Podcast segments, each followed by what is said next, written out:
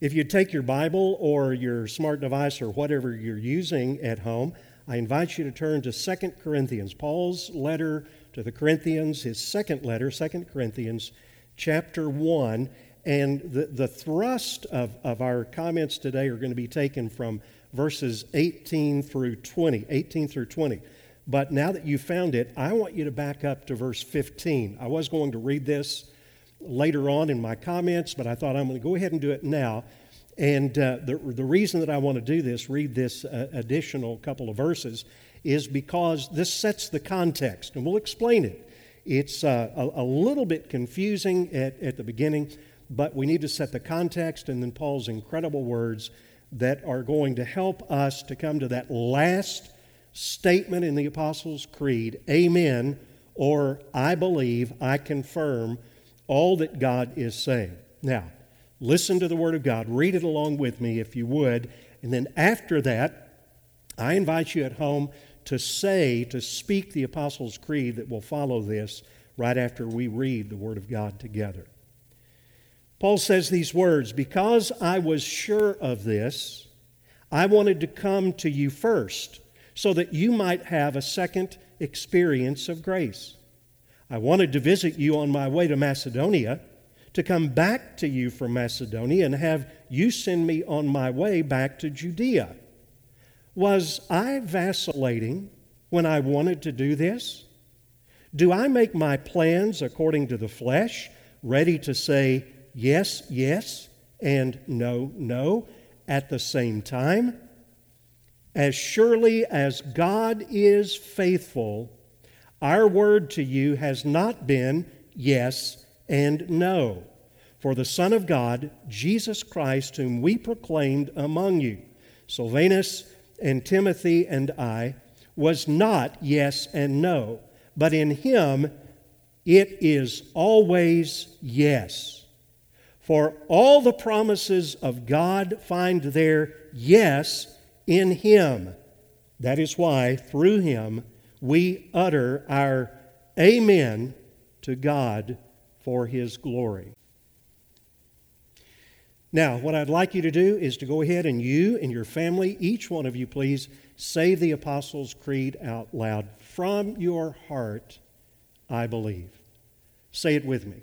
I believe in God, the Father Almighty, the maker of heaven and earth and in Jesus Christ, His only Son, our Lord, who was conceived by the Holy Spirit, born of the Virgin Mary, suffered under Pontius Pilate, was crucified, dead, and buried. He descended to the dead. The third day he arose again from the dead. He ascended into heaven and is seated at the right hand of God, the Father Almighty. From there he shall come to judge the living and the dead. I believe in the Holy Spirit, the holy Christian church, the communion of the saints, the forgiveness of sins, the resurrection of the body, and the life everlasting. Amen. Father, I pray now in the name of Jesus that you would help us to internalize take in and respond to appropriately what we have heard in the reading of the Word and the stating of the Apostles' Creed. In Jesus' name, amen. I know that you must feel absolutely bombarded by the information overload that you've received this past week about the coronavirus. It really is, at least in my lifetime and most of the lifetimes of those who are listening today, unprecedented. Nothing like this has happened. Now, there may be some World War II era people that remember some of these things happening. And all kinds of questions are being asked by, by Christians, by other people as well. Is this punishment from God? Is the devil running amok and seeking to devour? After all, his purpose is to steal and kill and destroy, isn't it? It sure feels like that he is stealing our money, for one thing, with the stock market in free fall. that he's killing people and destroying our freedom and order, doesn't it? Is it a sign of the end of the time? Is it a signal of the collapse of the world, plunging us into chaos and anarchy? I, I saw on the news the other night that gun stores are absolutely overwhelmed, that sales of guns are absolutely soaring through the roof.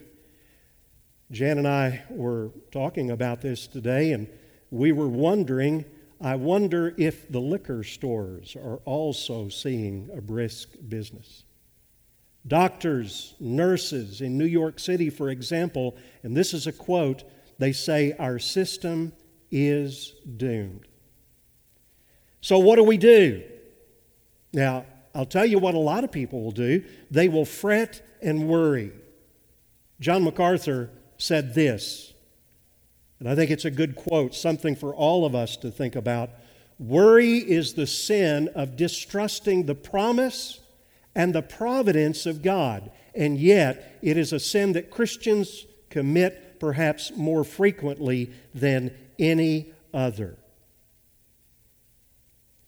So, what do we do? What do those who know their God do? Daniel 11 gives us a little bit of insight in verse 32, the last part of that verse. And you have to remember, if you go back and study that verse, the context is the end times when all kinds of things are going on. What does it say that those who know their God will do? It says they will stand firm and they will take action. What kind of action? Well, the next verse tells us. Now, some of you may be familiar with this verse, but I dare say that you probably are not too familiar with the next part that follows this. Not only will those who know their God take a stand and take action, but the action that they'll take, look at this. And the wise among the people shall make many understand. Here's another question Understand what? And that is the theme of this message. Folks, the theme of this message is really nothing new. It's what we've been talking about since I've been here, since I came 15 years ago, over and over again in a variety of ways. I've been talking to you about the necessity of knowing the sovereignty of God. So let's take a few minutes. There are two points. Let's know our God. Let's be wise a little bit more today. And then, after we finish our study, we will cap it off with a hearty amen from Scripture. Let's look at verse 18. Now, remember, I said this a few moments ago. If you'll go back, the context of our passage, 18 through 20, and that's the, the focal point that we want to go to, but the context is in verses 15 through 17. Now, I said a minute ago, and you probably, as we were reading through this, thought to yourself, that, that's a little bit confusing. I'm not really sure of what's going on. So let me try to explain as best I can. This has to do with a personal situation between the Corinthians, the Christians at Corinth, and the Apostle Paul. You, you, get the drift that he wanted to come see them, but his plans changed. Now, apparently, I, am reading this between the lines, uh, lines. Apparently, this upset them that he wasn't coming to see them when he said that he was. And so they accused the Apostle Paul of vacillating. In other words, of being wishy washy. So Paul comes back and he explains that he was not vacillating at all. What he was trying to say to them, and this is a good lesson for all of us, sometimes in the providence of God, plans change. Now, watch what he does. According to Daniel chapter 11, he was a wise man. I think that the apostle Paul saw this as a teaching opportunity for the Corinthian the Corinthian Christians. So he assures them not only that his word is solid, but then he gives it something that it is equal to. He said, My word is as solid as God is. He says, As surely as God is faithful. So let's look at the first point. The first thing that I want you to see out of this passage of Scripture. And, and folks, this is, this is important for us in the context of what we are going through that God is faithful because God is sovereign. In other words, God is in control. Not just this last week, not just in the future, in the days ahead, but at all times, everywhere, until the end of eternity. God is faithful because God is sovereign. He is in control. I can, I can almost hear, and this is a paraphrase, the Apostle Paul saying this Corinthians, please remember that God is faithful. And if you don't believe the reality of this deep down, then every time your plans change or things happen that you don't agree with, you're going to get bent out of shape. Not only at the immediate cause of the situation, but ultimately you're going to possibly get bent out of shape toward God. Arthur W. Pink, one of my favorite commentators, and some of you know I like to quote the Puritans, the old dead guys, somebody said. But he says this hey, you know what the best eh, eh, antidote for anxiety is? It's the frequent meditation on God's goodness, on God's power. In other words, His sovereignty and His sufficiency. Remember this as you are praying. Nothing is too big and nothing is too little to spread before and to cast at the Lord. Or, as Paul says in just a couple of words, God surely is faithful.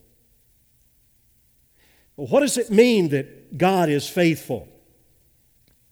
Well, I looked it up. You can look it up too. It means this that He is consistent, that He is dependable, that He never changes, that He will do what He says He will do. Let me just give you a couple of word pictures, a couple of illustrations to help you understand this. And they're limited, okay? But I'm saying this particularly, I think, for the children, so that you can understand this concept of being faithful. Uh, trying to think of some things that would, would help us. Dogs are faithful, aren't they? Dogs are loyal, they are faithful. Cats are, well, cats are cats. For you cats owners, I want to apologize for that. Old Faithful. Have you ever heard of Old Faithful? It's a geyser in Yellowstone. I, I, I, looked this up. I didn't know this before, but did you know that there are only about 1,000 geysers in the world? And that 500 of those geysers are in Yellowstone National Park. And among all of those geysers, all of those in the world, there is one that is consistent and dependable. You can, get this, almost set your watch by the eruptions of Old Faithful. Every 90 minutes, give or take, the geyser goes off.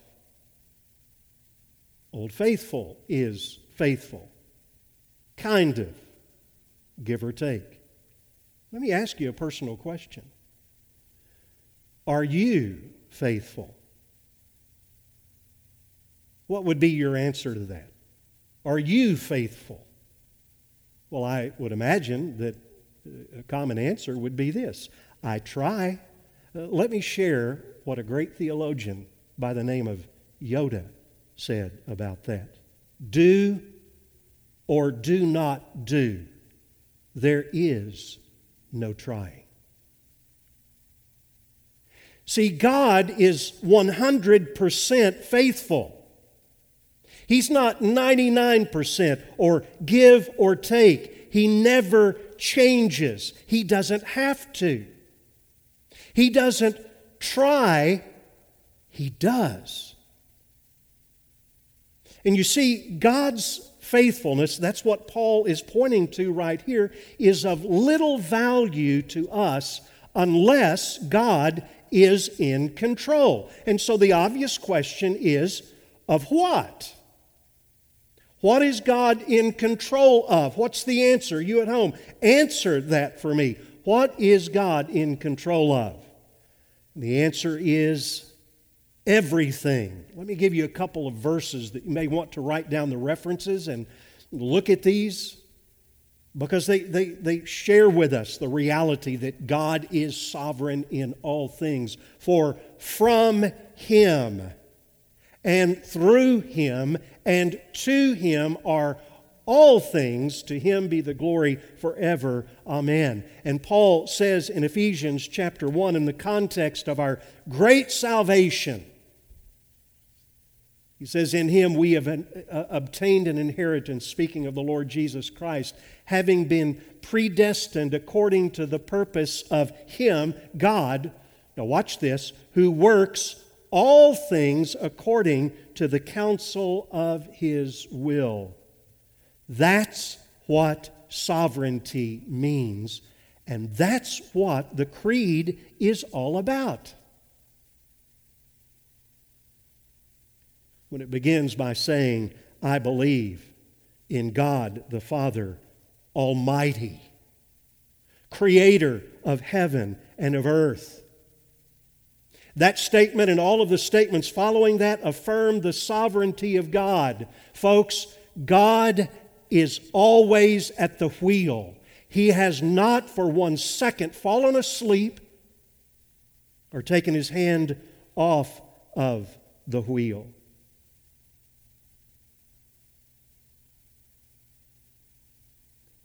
He is dependable. He is trustworthy. Did you ever think of this? God is never surprised, He's never caught off guard. Think of this randomness what we think of as randomness. And we're experiencing a lot of that with what we hear about random molecules and that we need to scrub down all of the surfaces. And I'm not saying that we don't need to. We need to follow the guidelines set for us by the CDC. We need to do all of that. But you must realize that there is nothing that is random to God. The Bible says it about the most random thing that they could think of back then was uh, the, the dice being cast, the lot being cast into the lap. That's random, isn't it? No, not according to the Bible, because while the lot is cast into the lap, every decision, every roll of the dice, as it were, is from the Lord. How many of you know what a dust mote is. You ever heard of a dust mote? Let me illustrate it. Maybe you've, you, have you have had this experience. I, I'm thinking about some mornings when I'm sitting having my quiet time, the windows are behind me, and I'm sitting there with my Bible and my cup of coffee, and, and the, the sunlight just comes up and peeks over enough where a bright ray, a brilliant ray of sunshine just streams through the window, and I look over at that. It's almost blinding, but do you know what I see in the sunlight? Yes, you're shaking your heads. I see about a I, I can't even count them, a billion dust motes little tiny, almost microscopic specks that are floating around. And my first thought is, I'm breathing that stuff. But then my second thought is that even though there seems to be total randomness to the movement, the little adjustments of the air, and all of that, they are not random in the eyes of God. R.C. Sproul said it like this. I've quoted him before, and I love this, this, this statement that he made. There are no maverick molecules if God is sovereign. There are no random dust motes, in other words. If there is one single molecule in this universe running around loose, totally free of God's sovereignty, then we have no guarantee that a single promise of God will ever be fulfilled. We're not talking about molecules and electrons. We're, we're even talking about germs and viruses or even a cancer cell or anything else. Let me give you three things. Now, this is a subpoint under our first point that I shared with you a minute ago that God is sovereign, He is in control. I have, have recommended this article to uh, so many people. John Reisinger is, is a, a former pastor, uh, died several years ago, and wrote an incredibly helpful uh, little pamphlet article entitled The Sovereignty of God in Providence. And he, he has some things in there, and so I've summarized these. And I want to just quickly give you these points under the heading of God being sovereign. And folks, I, I, I want you to get these. I don't know in, in our evangelical world how much the, the nuances of these are being taught. But I believe these are absolutely important for you to know and for you to live your life by. Here's the first one Okay? The first one is this, and it goes back a little bit to our first point, but, but it expands it. God has a definite plan for the world. Second phrase is God is always in control of all things. The third phrase growing out of that, He's constantly at work in accomplishing His plans. God has a definite plan and a purpose for the world. He's always in control of all things, and He's constantly at work in accomplishing His plans. Let me show you a verse that goes with that. All right? Now, again, if you didn't get that, you can come back and review. Email me, I'll send you the PowerPoint if you want that particular point, okay? Listen to what Isaiah 46 says, the prophet. And Isaiah is just chocked full of all kinds of wonderful statements about God's sovereignty. Listen to this I am God there is no other. I am God, and there is none like me, declaring the end from the beginning. How do you do that unless you've got a plan and a purpose and you're in control? Declaring the end from the beginning and from ancient times, things not yet done.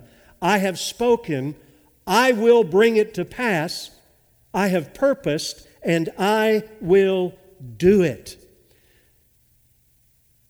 Please get this down, folks. Someone or something has to be in control. I hope you agree with that. So, what are your choices? Someone or something has to be in control. So, what are your choices? Well, you could say, It's me. I'm in control of my life. Well, I got to ask you after this last week, how's that working for you? If you can't even buy toilet paper, I don't see much help for you in being in control. Okay, let's say someone else. Is the devil in control? You know, if the devil was absolutely in control, since he is a murderer and a liar from the beginning, he's come only to steal and kill and destroy, then he would have destroyed us all long, long ago. How about this? Sometimes people say it's not an entity, it's not you. Now, see, I haven't mentioned God yet because we're talking about Him being in control. But if it's not you or if it's not the devil, then it could be just an impersonal thing called chaos. Some people subscribe to a chaos theory. Well, I would say if that is what is in control, meaning no control, then we're all in big trouble, plus something else there is no purpose to all of it. So God really does have a definite plan and a purpose for the world. He's always in control of all things. He's constantly at work. He's at work at this very moment in accomplishing His plans. Second subpoint of the main point that I made a minute ago. Now, God is in control, okay? He's always working. But let's go a little bit deeper. God uses, now watch this because this is going to be a challenge, I, I, think, to many people that are listening to this message. God uses and controls everything and everyone. Now, let me stop here. That makes sense if you really believe that God is in control of everything. This is just a statement. But many times we don't really put this in. Even the devil in working out his plans. Let me give you two verses that, and there are many more. This is the whole theme of Scripture, but, but one verse is just simply out of the life of Job. And, and I'm so glad that Job is in the Bible because it shows us the, the working of God in the most horrible, devastating of circumstances. And this shows that God is in control. Satan's not in control. The Lord said to Satan, now he's already put it out there. Have you considered my servant Job? He says to Satan, Behold, he, Job, is in your hand, only spare his life.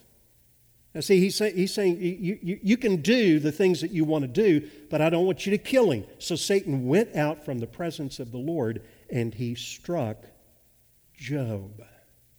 But he did not do it without the permission of God. Second verse, and I, have used this so many times.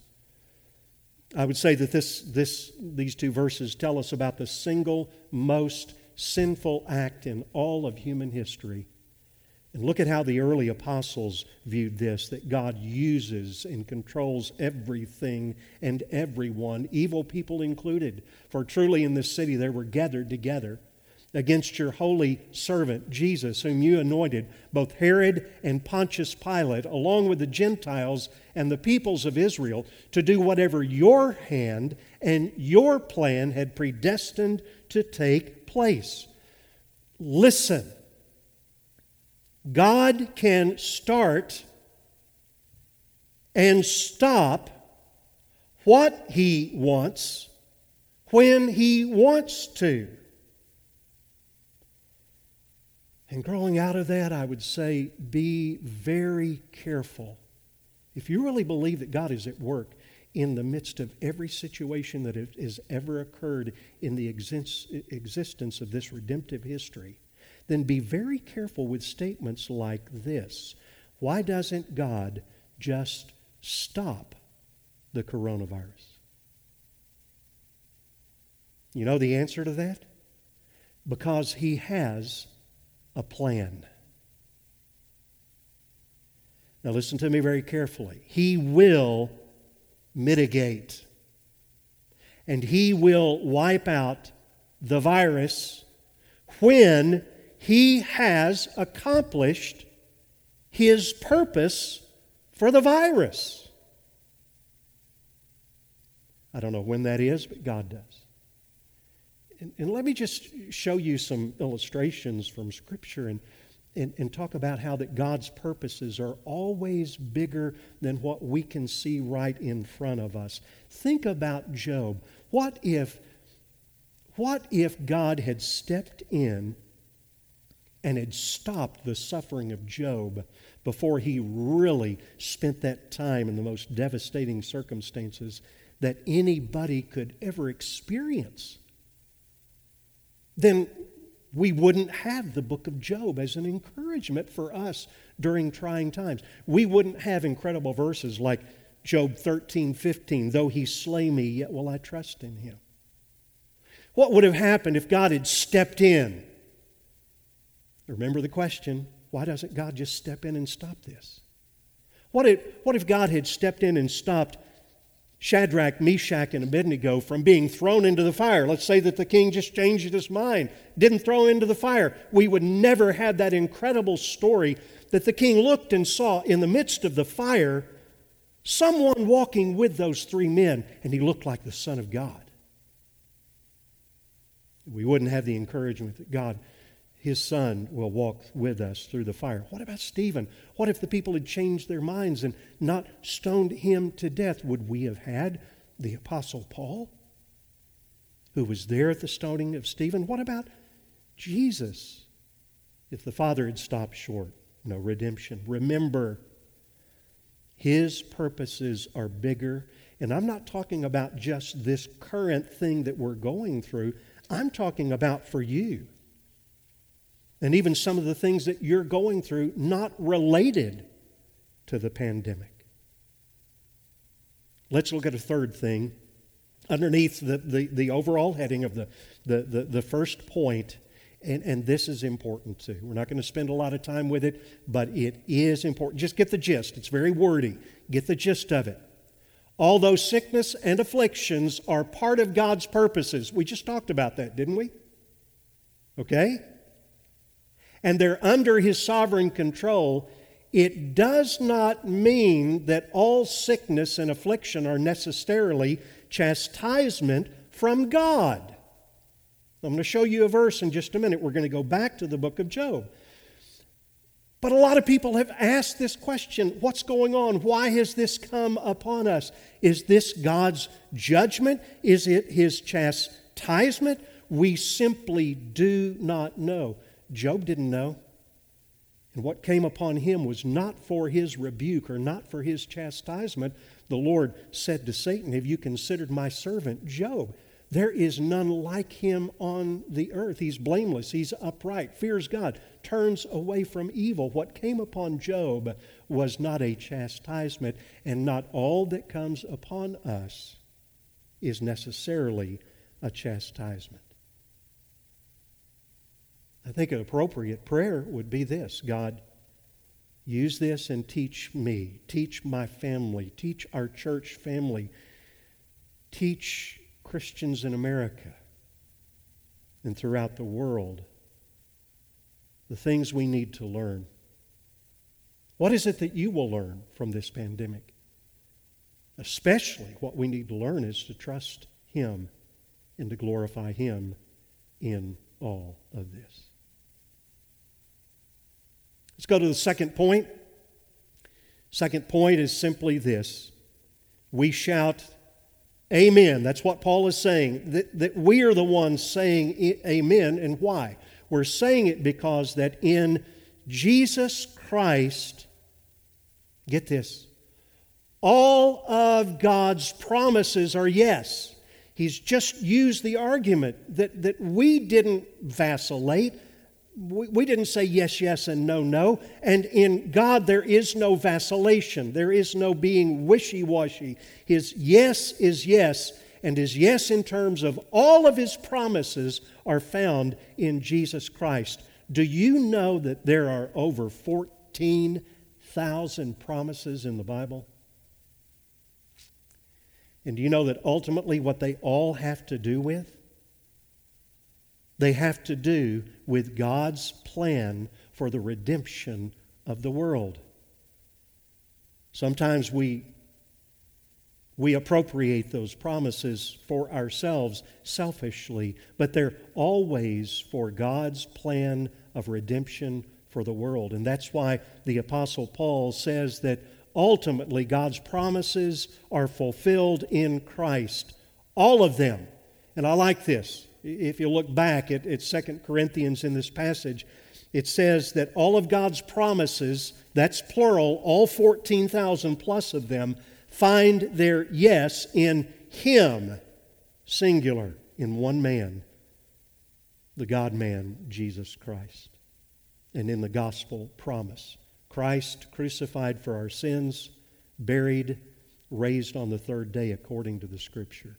And God the Father Almighty is completing his purpose of redemption, his highest yes in us through his Son and our Savior, the Lord Jesus Christ. I want you to take your Bible, you've probably still got it there, or your smart device. I want you to look up Romans chapter 8. We're going to read this together. I want you to just follow along as I read this because this is a, an incredible passage of Scripture. We're going to to first talk about the redemption of creation, that creation is groaning right now, and then we're going to talk about God's plan in our ultimate redemption. So we're going to start in Romans chapter 8, reading with verse 18. Okay, 18 through 21. Then we'll stop and make a comment. Then we'll pick up with verse 28 and read through the end of the chapter. Now, follow along on this. Here's what Paul is saying. Verse 18, Romans 8. For I consider that the sufferings of this present time are not worthy, not worth comparing with the glory that is to be revealed to us. For the creation waits with eager longing for the revealing of the sons of God. That is a future event. Now, listen to this. For the creation was subject to futility, not willingly, but because of him who subjected it, in hope that the creation itself will be free from its bondage to decay and obtain the freedom of the glory of the children of God. Now, stop right there and let me make an observation. I believe that in God's original creation, that there were germs and there were viruses. They were a part of the created order, just as wolves were, and lions, and venomous snakes. They were at that time, along with all of those other creatures, they didn't come along after the fall. They were a part, get this, of God's good creation, but something happened. When Adam and Eve sinned, not only did they fall under the curse of God and were cast out, creation fell.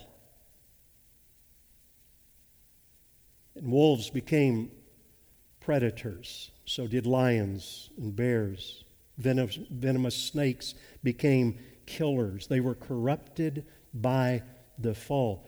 Folks, what we see today, and we call it the natural order, this is not. And what we're seeing with the mutation, the, the germs and the viruses around us, that is not the natural order for which they were created. And all of creation is groaning. Can you, could you hear it this last week? The groaning of creation. Looking for that day. Let me give you a picture of that day that is yet to come. It's found Again in Isaiah, I told you a minute ago that Isaiah has such wonderful verses about the sovereignty of God. And, and here is a, a, an event yet future. This is in the future, new heavens and new earth. And I love this. What hope this is. The wolf, now, now we, this is probably one of the most misquoted verses uh, among Christians that I've seen. Not the lion laying down with the lamb, it says the wolf a natural predator will dwell with the lamb, the natural prey, or the unnatural, I should say, in this world right now, this fallen world. The leopard, in that day, when the natural order is restored, the leopard will lie down with the young goat. The calf and the lion and the fattened calf together. A little child will lead them. Who would dream of sending a two year old to lead those kinds of beasts. That child would be either eaten or trampled. The cow and the bear shall graze. Their young shall lie down together. The lion shall eat straw like an ox. All of those carnivores are going to become vegetarians. Look at this. I, I, just love this. I was reading this this afternoon and I thought, oh Lord, come quickly. Maranatha, come quickly do this, the nursing child shall play over the hole of the cobra. And the weaned child, that's a babe, that's a babe, folks, shall put his hand on the adder's den. Look at this. They shall not hurt or destroy in all my holy mountain, because that is the natural order of things, and that time is coming but it is not yet. Now let's go back to the book of Romans, okay, and let's finish this. Verses, uh, we'll start with 28. I've got 29 up there, 29 and 30, but we're just going to go through the end of the, the chapter, okay? And we know that for those who love God, all things work together for good for those who are called according to his purpose, for those whom he foreknew, he also predestined to be conformed to the image of his Son. That's his purpose for us, in order that he might be the firstborn among many brethren. And those whom he predestined, he also called. And those whom he called, he also justified. And those whom he justified, he also glorified. What shall we say to these things? If God is for us, who or what can be against us? He who did not spare his own son, but gave him up for us all, how will he not also with him graciously give him give us all things? Who shall bring any charge against God's elect? It's God who justifies. Who is to condemn? Christ Jesus is the one who died.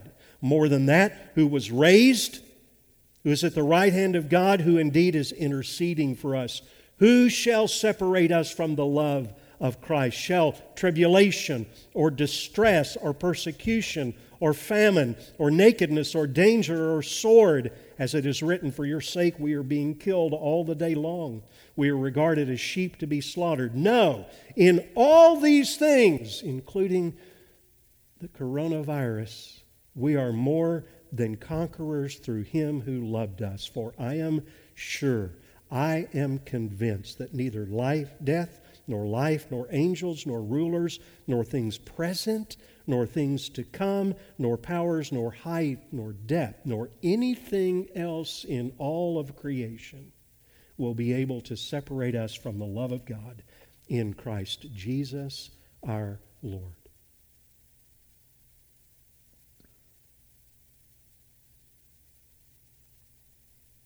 I hope this brings you encouragement.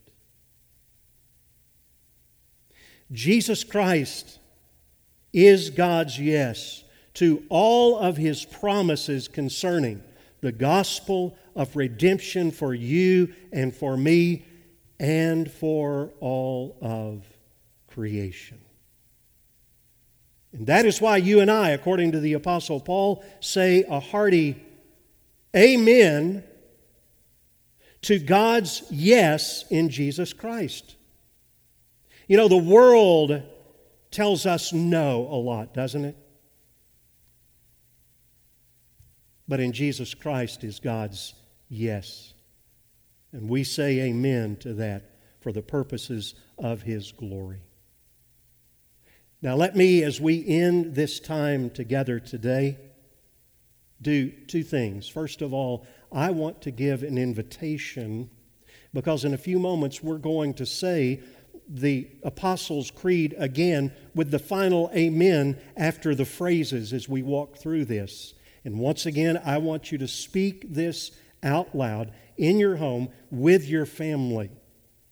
And do it loudly, do it confidently. But there are some people who will not be able to say, I believe in God the Father Almighty, the creator of heaven and earth, because you have not yet repented of your sins and turned by faith to Jesus Christ. And today, the Bible says, if you hear his voice, is the day of salvation. What is your hope?